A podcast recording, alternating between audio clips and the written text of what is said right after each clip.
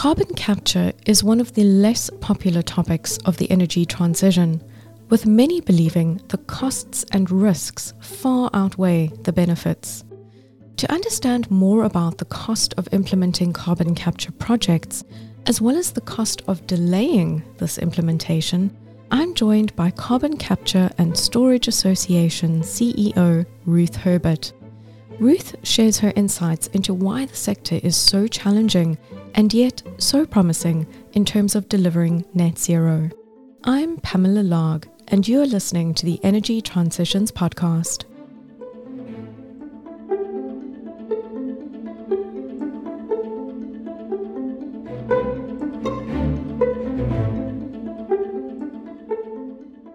Ruth, thank you so much for joining us today. If you could use one word to describe the market, what would that word be? Thank you for having me. I think the word would be accelerating.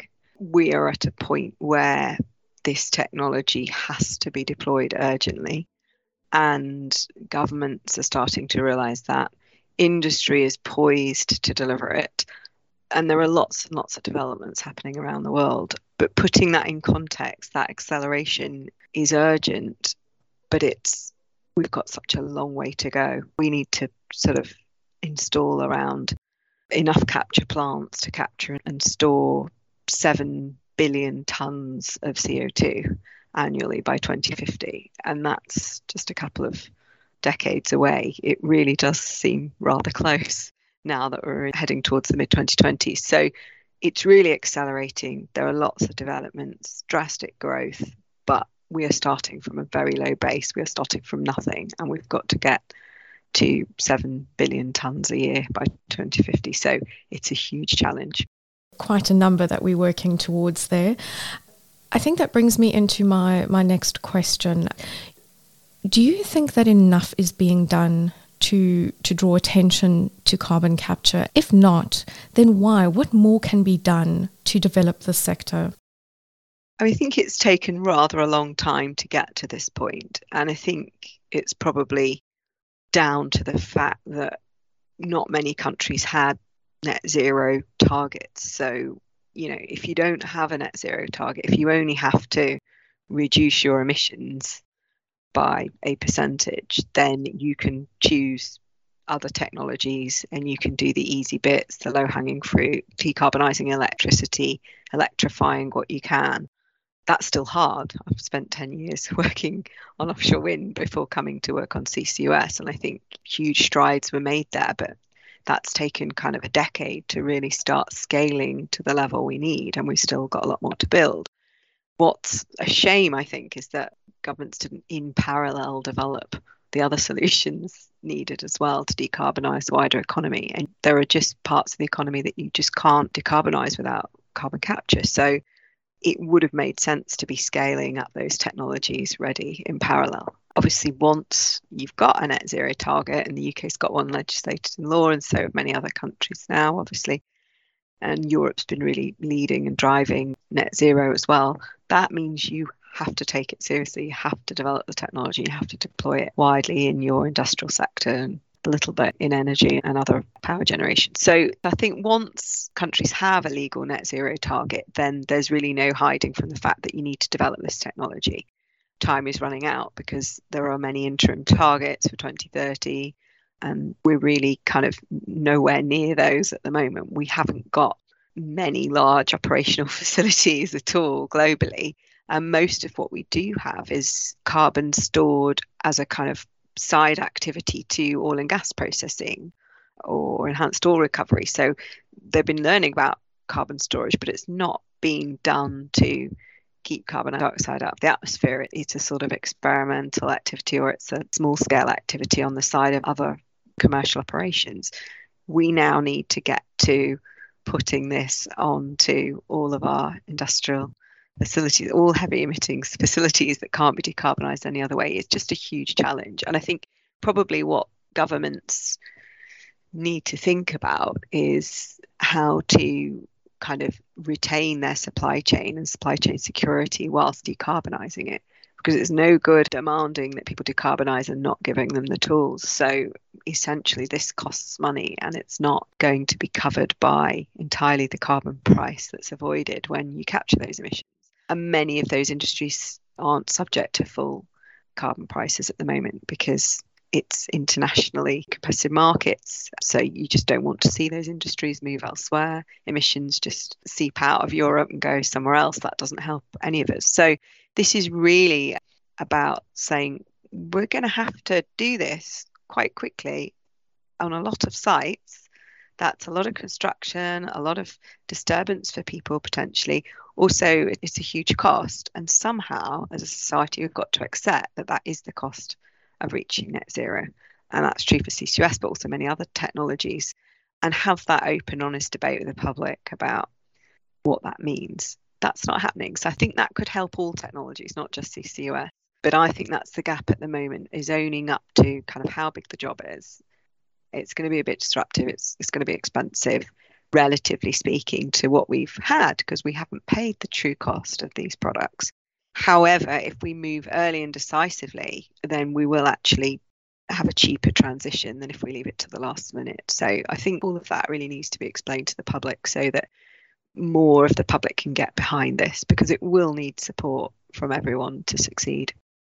We realise that there's benefits to carbon capture and storage in, in some of the hard to abate sectors. However, you mentioned cost and it, it's a huge risk factor how do you encourage people to to take this risk? You know, and yes, the financial cost now could be great, but what about the cost if if there's no action at all?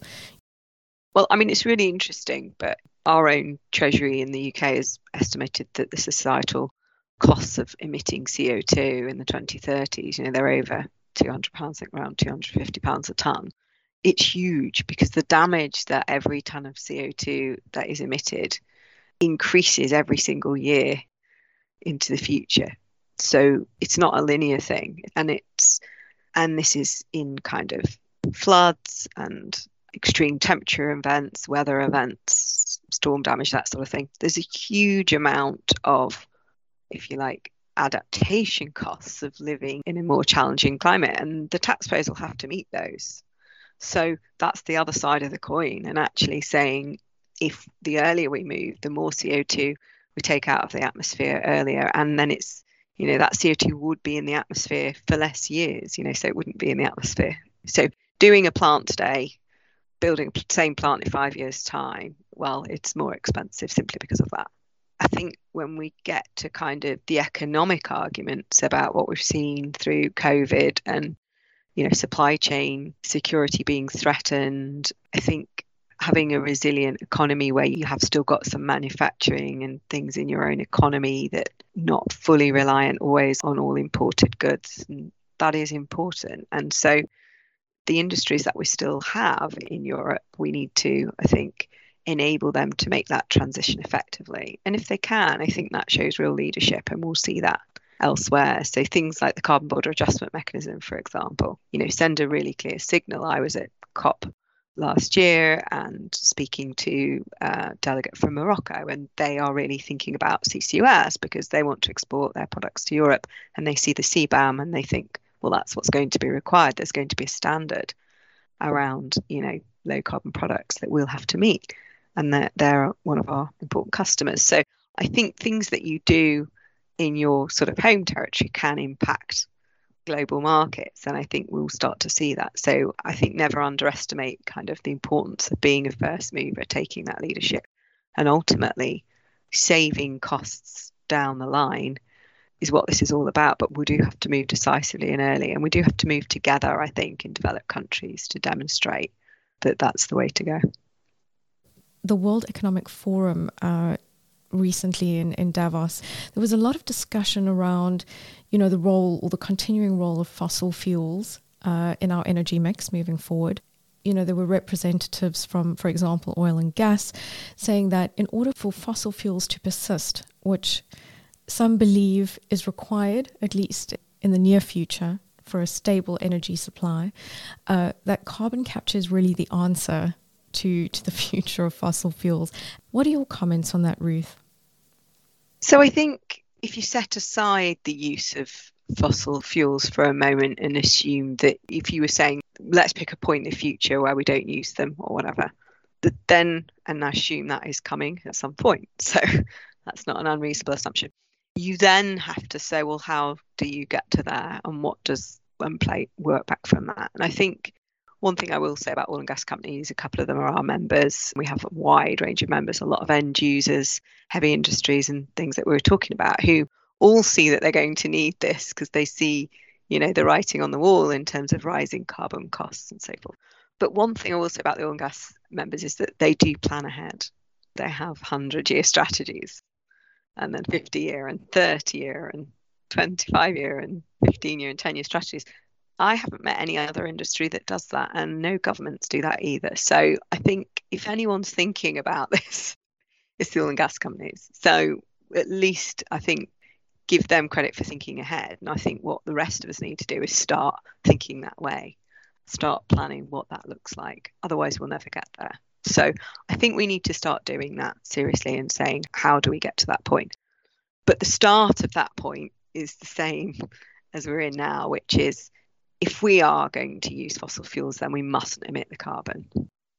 And we need to get to that point as soon as possible whilst also developing ways to reduce using them right? So i think these are two really important parts of any strategy right? So let's get cracking. We know how to do the first one. We need to do more work on the second one but that shouldn't stop us moving forward. And i think back to my earlier point about yes we need to develop as much renewables as possible we need nuclear we need many other solutions direct air capture, greenhouse gas removals with other ways, biochar, all these things. We need all of these solutions. Let's not pick fights between them. Let's develop them all because one thing I know for sure is we're going to have to do more than we think. We've got these charts, we're saying, oh, well, we need to be here by 2035, and if we can just get to here by 2050, we'll be okay. It doesn't go by a single year when there isn't another study from the IPCC or the CCC or someone credible. You know 90% of the world's scientists saying actually it's worse than we thought we need to go faster we need to do more. So let's not wait. Let's not leave it till just in time delivery of this stuff. Let's do it as early as we can. The time for negotiating has gone really. You can't negotiate with the atmosphere. So we might not like that some of this technology is owned by oil and gas companies who you know don't have the best reputation but this technology is there let's use it for good let's use it to clean up the problem that has been created by our use of fossil fuels and collectively own the solutions to get out of that situation. So, you know, I think it's a really good debate, but I don't think we're using CCUS to continue using fossil fuels. I think we're seeing, using CCUS to manage the impacts of using fossil fuels whilst we work out how to wean ourselves off. That would be my take on it. We've seen a great deal um, from oil and gas in terms of uh, decarbonizing operations and moving along many of their own CCUS uh, activities. And I think it, it highlights the exciting projects that are taking place uh, around the world, specifically in Europe. And, uh, you know, in preparation for this discussion, I was looking at uh, industrial clusters, for example, in the Humber region. Um, I know that Project Orca received a lot of media attention, and uh, even the Links Consortium in Norway. Ruth, on your radar, what are some of the projects that are really exciting that actually make you feel really hopeful about the benefits that CCUS or, or, or carbon capture and storage have to offer? Yeah, so I think you've pulled out some of the forerunners there. I think Northern Lights, obviously, uh, great storage project, and with Longship, which is developing that to take CO2 from Heidelberg's cement plant in Brevik. So that will be by ship to then be stored in Northern Lights. So I think that's now, I think, probably going to be the first large scale capture and storage from a cement plant in Europe. So that's fantastic. Um, cement does need CCUS, doesn't have any other options. So that's really great. We need to move on with that. And also that Longship will take CO2 from the Fortum waste plant in Oslo. And again, I think energy from waste is really interesting customer for CCUS, if you like. Again, plays a really important role more broadly in our environment in terms of waste management. So really great to see CCS on waste, and we've got a lot of energy from waste plants in our members, and they are spread around the industrial clusters in the UK and looking to be leaders in their sector and have CCS on those. I think Iceland's basalt storage, but currently about 100,000 tonnes a year. So you remember me talking about the 7 billion we need to get to. These are all quite small at the moment, but what's exciting there, as you mentioned, is the new projects which have applied for EU funding. So definitely one to watch. And then, yeah, you mentioned the UK clusters. We've got loads of clusters in the UK now. It, we keep having new ones announced, and it's really exciting.